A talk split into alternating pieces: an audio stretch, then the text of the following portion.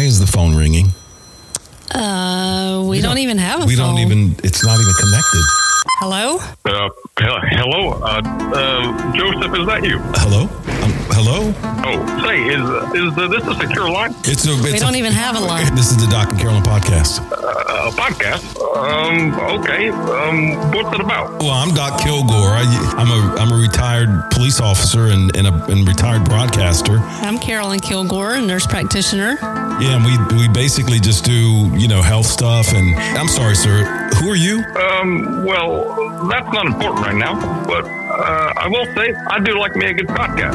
So uh, if I find the time, I will definitely listen to the Doc and Carolyn podcast. That does sound like a good time. But I'd say in the meantime, uh, I got to get back to preparing for my uh, third term where uh, I overthrow the government. The Doc and Carolyn Podcast.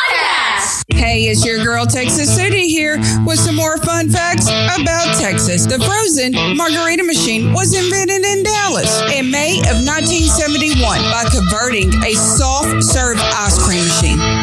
I'm Texas City, proud mom of a Texas law enforcement officer. Back the blue.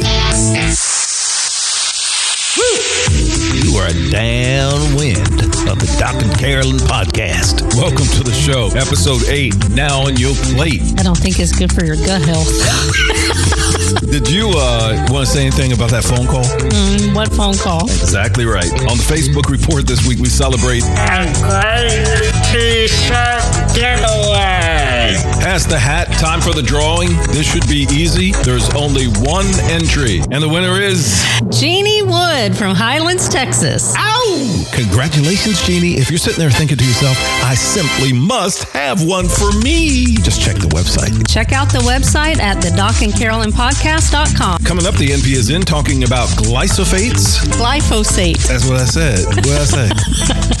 Everyday People segment, we have, you know, you wonder if you're being a little bit self indulgent if you create your podcast and then have your child on as one of the first few guests. But I tell you what, he's earned a spot in that chair. He's a Special kid. well, he is. He's he's a bright, accomplished young man. He's uh, before the age of thirty done a whole lot in the world of finance. And here's something most people don't know: you used to babysit my little babies. I did. Yeah, we were both working at the radio station KWWJ in Baytown. I was the afternoon DJ, and you were the office manager. And their biological mom had just passed away at the age of 33 from non-Hodgkin's lymphoma. So, four-year-old and a little six-month-old and a baby bassinet. I would take them to the radio station to do the show. You looked after them. I did. And Kenneth and Shannon, our other son, who has also been on the podcast, mm-hmm. would play. So, so look at the grown-up version of Mykel now Yeah. as we get to our everyday people segment.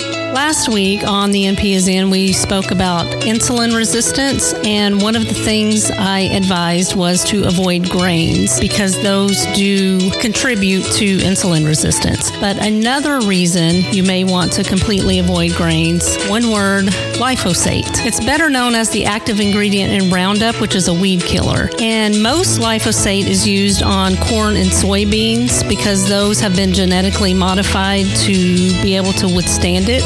But now, more and more, it's being sprayed on wheat, barley, oats, beans, things that have not been genetically modified. They are spraying them right before harvest to dry them out. Um, a few things that glyphosate can contribute to as far as your health and increased risk of cancer. They are also endocrine disruptors, which means they can affect your hormones. And one thing that it does, men, is lower your testosterone. It can also play a part in celiac disease. There is a correlation with autism, and they Mm-hmm. and it absolutely alters your gut microbiome, which which can in turn impact your immune system. And last but not least, it's also a neurotoxin, which can cause inflammation in your brain, which could be why you get brain fog after you eat a meal full of grains. So my recommendation is to avoid all types of grains altogether. I know that's a huge ask. It's not easy to do, especially with the American diet, but if you can just start making changes changes, even slowly, one thing at a time, it's going to make a difference over time. And you're going to start feeling a lot better. The NP is in does not give medical advice. Please check with your own provider before making any changes. All right, what you got next week? Next week is a list of the EWG's Dirty Dozen. Mykel Kilgore is in the building. Welcome aboard, son. Thank you. Yeah, happy to be here. Those are some nice words. Let's let's talk about your beginning. So, tell me what you do. Let's kind of start there. Yeah. Um, so it is a little in the weeds. So I'll try to kind of uh, simplify it a little bit. The listeners and just, I mean, even myself, it's good for me to be able to articulate what I do. So my job title to start is a private equity senior associate. Um, maybe it'd be helpful to explain what a private equity company does in general. Private equity companies buy and invest in private companies, um, and their whole goal is to grow the companies and eventually exit or sell them at the end of a five to seven year term. So, you know, I think most people understand what public equities are. You can just go in the stock market and buy shares of stock Sure. of public companies. You're buying ownership in that company, but a private equity company has the ability to buy shares of private companies that aren't listed on the stock exchange and publicly available to,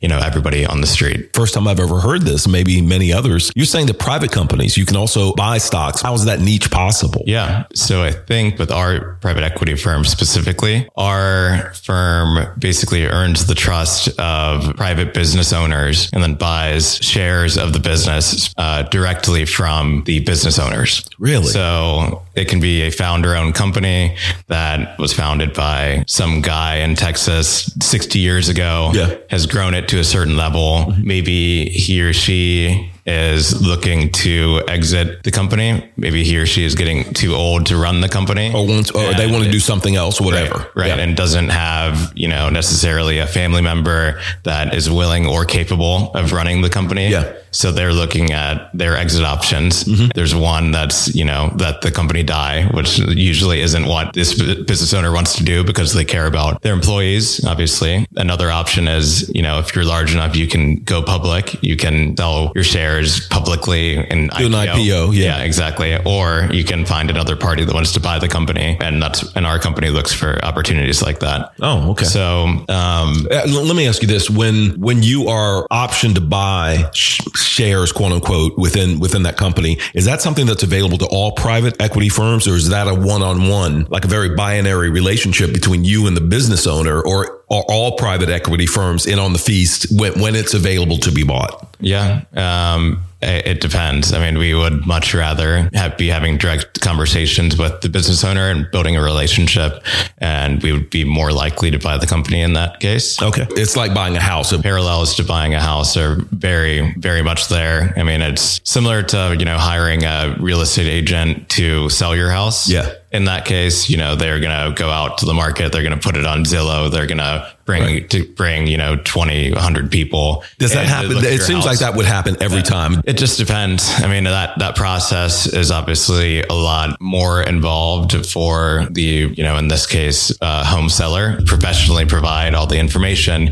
to everybody uh, in a package, you know, deal and Yeah. work with and also pay the real estate agent. Yeah, yeah. But some business owners, I'm going to switch to the business owner side, just want to deal with one party and negotiate with one party, aka us, the private equity firm. Mm-hmm. And it's just a little bit, it can be a little bit less work if you're working directly with the private equity firm rather than, you know, doing 100 meetings Sure. with a bunch of different private equity firms Yeah. and deciding which one is best. If you, I mean, if that's why I say it comes back to, you know, us earning the business owner's trust Uh-huh. um, from the offset. How did you get started though? I mean, as you know, I was a golf caddy in high school. Mm-hmm. I was working carrying golf bags at the local country club. Mm-hmm. And I'd say their curiosity was kind of piqued by who these guys that I was caddying for were. And I would just ask them questions about what they do and how they like it. And I would explain kind of what I was interested in in school and high school and say, like, how does that, you know, translate to a professional career? So you're 16, 17, asking these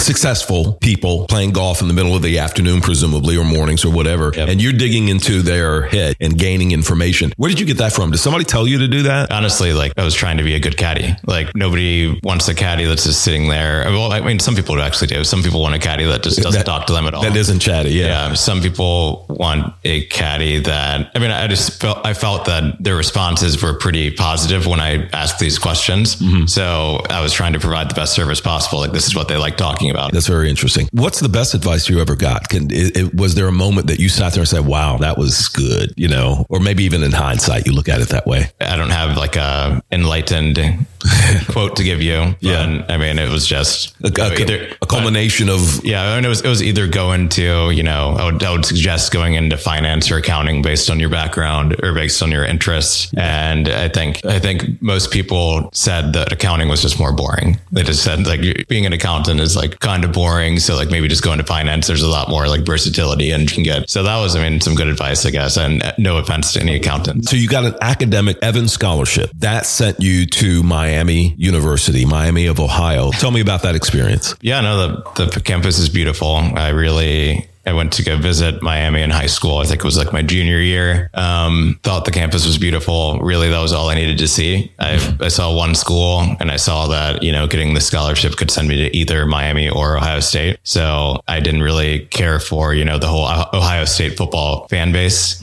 Uh, I thought they were a little in your face. So I decided, yeah, I mean, actually, I mean, looking back now, I, I wish I would have, you know, looked at it with, with not a high schooler's head. Yeah. Um, because now, like on Saturdays when all my buddies are cheering for Ohio State and I have to sit there and like, so I don't have much to do. That's funny. The Evans scholarship, that's a pretty prestigious thing to pull off, is it not? Yeah, it is as my as my friend Christian said, a, a, it's randomly a caddy scholarship. So it is only awarded uh, people with strong caddy records at a country club that offers the scholarship, strong grades, strong character, and financial need are the four characteristics. Yeah. Um, and then you get sent to, you know, one of, I think, 15 or 16 schools in the US, and you live with 40 to 60 other Evans scholars who have the same scholarship and same background, basically. Yeah. And you live with them all four years. And I mean, to this day, uh, a lot of my long term best friends are from the Evans Scholarship. Um, and also, it's actually worked out in my favor uh, for my career, too. Like, it's, it's actually helped me get jobs in some cases, too. So you found out you got this scholarship to Farmer School of Business at Miami. I remember when you got that letter. Uh, very proud, and you were happy, obviously. Tell me about that process. You go from being a high school kid now, you're going into uh, a, a freshman in college. Tell me about what that first year was like. What it was like preparing to go into that program. Um, I mean, honestly, it, I don't think I had very much preparation. I think I was just happy to be going to Miami. Honestly, Miami, I think from my high school was the most attended college from my high school. So your circle, everybody was talking Yeah. about So- Miami. Yeah. So I was coming in kind of with a leg up compared to, you know, the other Evans scholars that I was living with, I guess, socially. Yeah. Because I knew a lot of people from my high school going there and a lot of people from Cincinnati. It was only about 45 minutes away from, you know, where we lived. yeah, yeah. So I kind of just went in with, you know, a lot of contacts and, and knowing a lot of people and didn't know anything about finance at the time, didn't know much about anything, I guess. I mean, I was just going through my classes similar to how I did in high school. Yeah. Um, so I mean, freshman year was, was fun. It was it was nice, um, but I'd say socially it became a little different second semester uh, freshman year because Because you were balling. You start balling then. no, no, no, no. Because first semester, actually, uh, all the freshmen are like independent. None, nobody's in a fraternity or a sorority. Yeah. So, um, actually, like we were like the coolest kids on campus because we had a house off campus and we were able to like have people over and stuff like that while everybody else had a dorm. So everybody would like come over to our house and it was like great first semester. And then second semester, when everybody joins fraternities and sororities, our Evan Scholarship was kind of banned from joining fraternity or sorority um, because it was supposed to, you know, be a fraternity in, in, a, in a sense. So then it was like I lost a lot of friends. Like a lot of people joined their fraternities and then they just, you know, kind of went their way and had a, you know, separate group. And then that kind of continued on for, I mean, a lot of college. Was, I mean, it was still a lot of fun. I had my group of friends that kind of made me closer with my Evan Scholarship friends. I would, I would, I mean, my my close friends now probably said they didn't know me, you know, first semester uh, freshman year, but it really made me focus on you know who I was surrounded with and made me grow closer to them. How interesting. People that know you, you're, you're, you're never flustered. You're just a laid back, cool cat. That's just you. So I can see you kind of, you know, kind of moseying in in a way. When was the moment? And there had to be one when you're sitting in that classroom. You're like, man, this is this is real life. The questions are hard. I need to come up with answers for them. Was there a moment like that? I, I I'm thinking there has to be. Yeah, I mean, I, I, it probably was pretty late in my college career. It probably was, you know, around senior year. Oh, really? I mean, yeah. Like honestly, I let's see, I went to I went through freshman and sophomore year kind of just doing my classes, no finance classes whatsoever. Oh, okay. Then I got back and I went to Luxembourg. I studied abroad. Yeah, tell me about. Semester. Well, let, us stop there for a second. So tell me about that. So you went to Luxembourg, and where is that? Luxembourg is a small European country in between Germany, France, and Belgium. Okay. Tell me about that experience. You should, you land there and get off the plane and you're like, hello. yeah. No, I mean, uh, Luxembourg was, I would say, a little bit like being back in high school oh. because it was a small 120 person campus where we went to class in this Luxembourgish castle uh-huh. every single day with the same people uh-huh. um, and hung out with the same people every night. Um, I had six of my closest Evans scholar friends also went with me there. And then we made some of our uh, closest friends to this day over abroad too, considering yeah. we were going to class with them every single day. Yeah. Um, and then also on top of that, we were traveling every single weekend um, to go to different countries around Luxembourg. I mean, there's not too much to do in, in Luxembourg. Mm-hmm. Um, it being such a small and central European country, it's very easy to take the train or take a plane um, to another country. So, what visit. countries did you visit? Uh, let's see. So, we visited Spain. We went to Barcelona twice. We went to Italy. Um, we went to Switzerland. We went to Sweden, Denmark. We went to um, Budapest, Hungary. Uh, we went to London. We went to Ireland.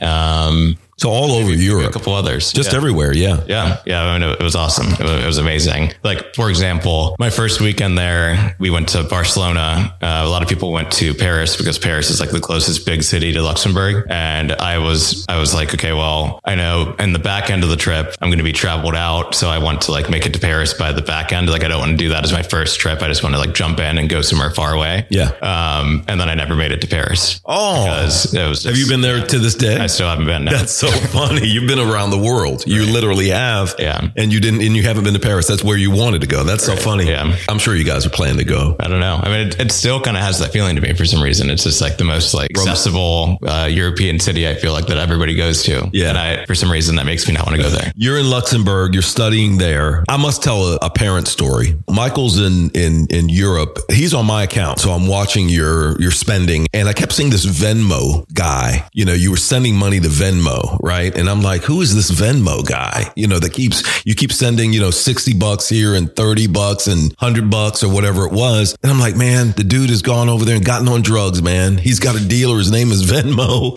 and he's sending him money every week. And I think, did I ask you about it? Did I finally, did I ever ask you or was this all in my head? I'm not sure. I think it might have been in your head. so, Maybe you figured it out before asking. but I said, I was like, man, I said, what is going on here? And then I think, um, I think I did ask you about it. My recollection is that I did say, Hey man, who's this Venmo guy you keep sending money to? And you're like, uh, dad, that's a, it's a cash app. That was the birth of Venmo. That was when we first started using it and it yeah. came in handy abroad for sure. So you're there, you're studying, um, at that point, do you have a, a, a clear idea of what your career is going to shape up to be? No, no, that's, uh, that is where I was going with that, uh, lead up because I guess first semester, junior year is typically when people start taking you know, finance classes or taking your major classes or, and start, you know, doing some recruiting and stuff like that. Um, but I, I, was clearly abroad, so I didn't really do any of that. We didn't take any, they didn't offer any finance classes abroad and I wasn't recruiting while I was over there. So when I got back, I took my first finance class and, uh, started interviewing. I actually went back in Cincinnati at the country club that I caddied at, mm-hmm. was kind of talking about the new, they were, they were building a new Evans Scholars House at Miami of Ohio You got to And- be in the new house. yeah, and I was going to you know talk to the members about you know donating and how the Miami House is doing is doing and kind of what we were doing on campus and that type of stuff. So then after that talk, I came down from the podium and on my way out, somebody stopped me and he said that was a great speech. Like thank you for you know uh, talking about the Miami House. It, it, I mean it, it's great to hear all the great things you guys are doing. Here's my card. I work at PNC Bank. If you ever you know are interested in an internship, you know shoot me an email and we can you know get you get you started or get you in contact with the right people at in HR. No kidding. Yeah. So just some ran, random guy watches you do a speech, is impressed. Yeah. And you a business card. That's how you got the internship. Yeah. Speaking of that, I probably should reach out to him sometime because uh, that, yeah, that was how I originally got my first finance internship. Um, ended up reaching out to HR and interviewing. And, you know, it was my dream actually since getting to college that I, that I wanted to move to Chicago. Yeah. Um, I know, I know you had lived there in the past. I had been there for once for a senior trip in high school. And then a lot of my friends from Miami we were from Chicago. Yeah. So it was kind of my dream to move there. And this internship inter- interview process, you just interviewed with geography not chosen. And then you had to like mark your, you know, number one through seven cities on where you wanted to live. What, what all did you mark? Uh, I think I think it was between Chicago, Pittsburgh, Philadelphia, Charlotte. I think I think Chicago and Charlotte were probably number one and two. Nothing in the South. Very interesting. Yeah, no, I mean, well, PNC is a very Midwest bank. Okay. Um, so there were only so many cities to choose from. Yeah. But Chicago was my number one. Okay. And ended up getting in. Um, so I moved there for the summer in between my junior and senior year. Um, Is that the trip? Now we we moved you up there actually. Yeah. uh, and that was we stayed in a hotel where the International Men of Leather, leather the International Men of Leather were having a convention. Do you remember that weekend? yeah, of course. like it was yesterday. That was madness, man. Me, you, Kendall, Carolyn, Yeah. and these guys wearing chaps with the butt out, and it was just madness, man. And we and that, that's the hotel we stayed in. And then now, now we hear that you know my fiance Cam, she uh, was actually at that conference too. Not not at the conference, but Yeah. walking by and saw the conference. That's so funny. Your Yeah. connection, your connection with her is so interesting. You will we'll sidebar for that, but Yeah. So you're both in Chicago uh, at the same time, I guess. yeah, at the same time, but never met each other in Chicago. We moved to LA. To some extent, weren't you weren't you guys kind of in the same circles also? Mutual Uh, Not- friends. Not really, honestly, Oh. um, because she was in law school at U Chicago down on the south side um, in Hyde Park. Yeah. And I had actually never been to Hyde Park before Oh, okay. my entire time living there. Okay. Um, Okay. I was living on the north side in Lincoln Park. So we, I don't, we didn't cross paths other than knowing that, you know, we both walked by the International Men of Leather Conference and, you know, went to a couple of the same bars. Yeah, okay. We'll get to Cam in a minute. But Yep. so you internship at PNC. Yeah. What what kind of experience was that? Yeah, um, it was cool. I mean, I was living in Chicago uh, for the first time for the summer. That was great. I had you know a lot of good coworkers, a lot of good interns, uh, intern friends. It was a very structured program um, at a large you know regional bank, so that was good. What I was doing was working on the corporate debt side of things. So basically, large public companies you know need loans for to service their general dealings. So if they need to buy product, they may need a loan for that, and then they can just pay down the loan. And they're making so much money that like, it's always like they're always going to pay back the loans for the most part. There's really low risk. The interest rates are really low. The work life balance in that type of job is very good uh, for the most part. At- So- at- on your end or the corporate end? On the corporate end, on the on the corporate debt side of things, Gotcha. where I was working at the time. And it, I mean, everybody that I worked with at PNC was extremely nice. Like I really enjoyed working there, and that was all I knew about finance at the time as well.